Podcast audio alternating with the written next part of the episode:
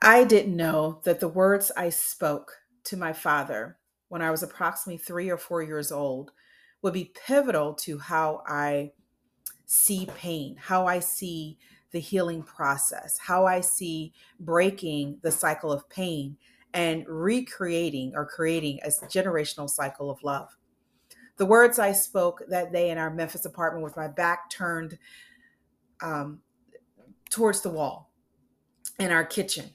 I was facing the, the the front door of our apartment, and my father was yelling at me because I had, for his stance, I had no business telling him what was going on at home, and I had told a relative, his relative, um, his side of the family, that he was abusing my mother. And I went inside because I, I'm like, wait a minute. I went inside and I said, came out saying, no, abusing someone is wrong. He didn't want to admit the truth. And everybody knows the Bible verse, or at least I I I, I should say the Bible verse, the truth shall set you free. And you shall know the truth, and truth shall set you free is something that we have used, many people have used and have stated. And I do believe that in any condition, whether it's anxiety, whether it's um, anxiety towards losing your way, you know, the truth is find landmarks, get a map, right? And, and help you to navigate your way. When we want to know, for instance, I'm working with students, um, clients to help them pass their NCLEX exam. And the they have anxiety, they they don't know how to study.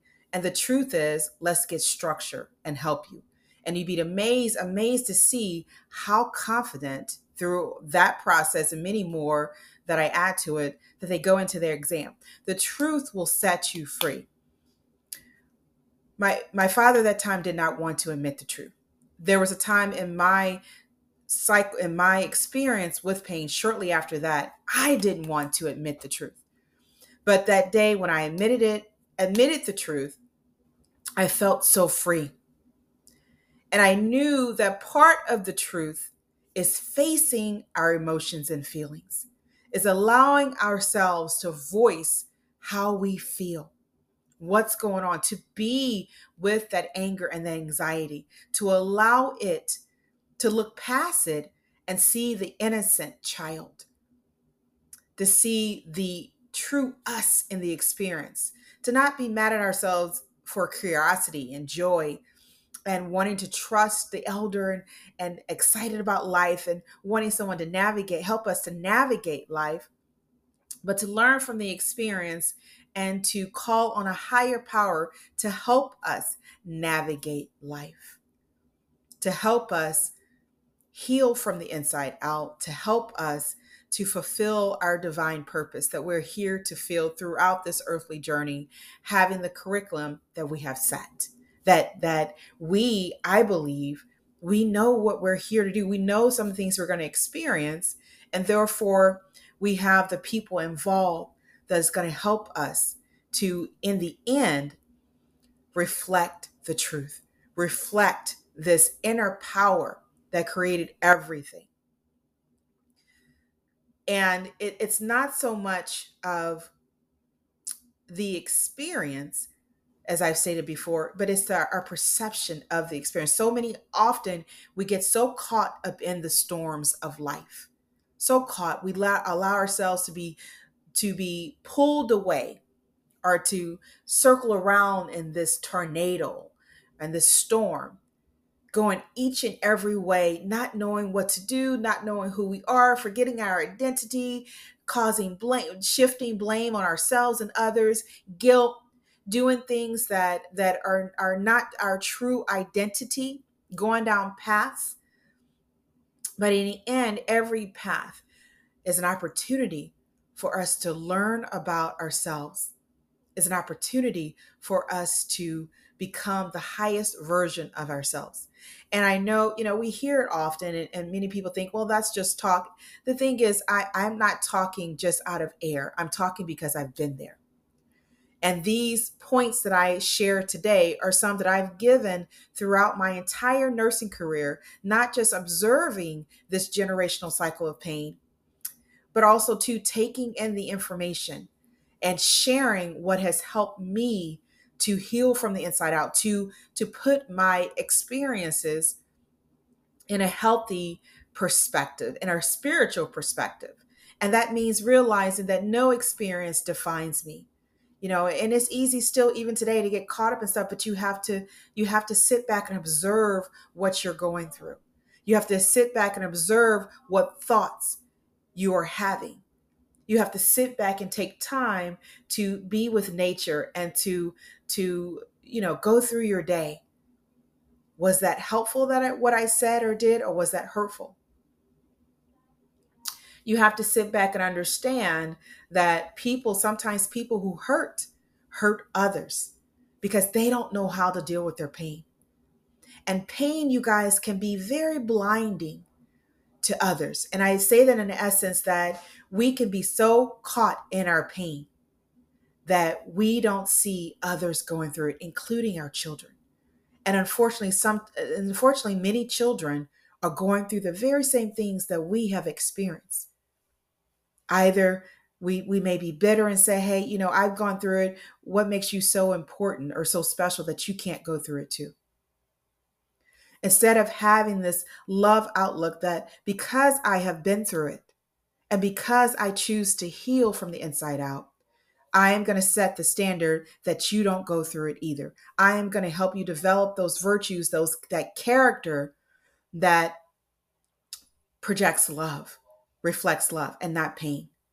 That you're going to have that foundation, that you're going to be able to see the hearts of people as Jesus. And, you know, it talks about Jesus being able to see the heart, being able to see that out of their, their, out of their mouth comes their heart, their, their issues, their life issues. When people speak, negative things or demeaning words or racist or prejudiced thoughts or you know words or or demeaning acts that's from them. And you are there. Unfortunately, sometimes they can project their pain on you. Someone they can project on, someone they see the innocence, they see the beauty, they see the curiosity. But you can hold tight to who you are. You can change these thoughts that have led to the cycle of pain into more loving thoughts you can develop compassion because you already have it actually. You can pull it out from your heart because in your heart and your minds in your in our hearts and our minds are the truth. That we are compassionate spirits. We are spirits. We are love. We are empathy. We are trust. We are truth. We're patience. We're forgiveness. We're mercy. We're grace because it is in our creator and our creator created us in his image that we are perfectly made, wonderfully and fearfully made, knowing what we would go through, yet instilling within us his characteristics to get through these experiences, to transcend our experiences. We forget who we are and we allow these experiences to define us and to mold us instead of us mastering ourselves and molding our experiences in such a way that they benefit us and not make us worse. They they make us better instead of making us bitter. Those words, it it is wrong to abuse someone. You don't want to admit the truth. We need to admit the truth. We feel feeling something is different from becoming. We can feel anxious. We can feel afraid. We can voice those things. We can allow ourselves to experience that, but we don't have to become it. And nowadays we are becoming what our feelings are instead of mastering our, our, our mind, instead of mastering those thoughts. We're allowing ourselves to become it. And therefore we have these chronic diseases, these rare conditions, because we have created them somehow in our mind. We are co creators of our lives and we have to decide what are we going to do? Are we going to follow good? Are we going to follow evil? Are we going to project pain? Are we going to reflect love? Are we going to master ourselves or be mastered by things on this earth? Because that's not the way it's supposed to be. We are supposed to have dominion over the earth not of human beings but of our minds of the animals the, the things in our lives our finances our weight have dominion over those things and not be mastered by those. We have an opportunity to all become the highest version of ourselves, to fulfill our divine purpose, to create a generational love cycle, and to remember who we are. And it is in our remembering that we remember no experience defines us. We are fully capable and powerful enough to weather these life storms, to become the highest version of ourselves. This is Tamika Chambers with Create a Generational Love Cycle. Life, love cycle. we are here to do just that, to reflect love. So, who are you following today?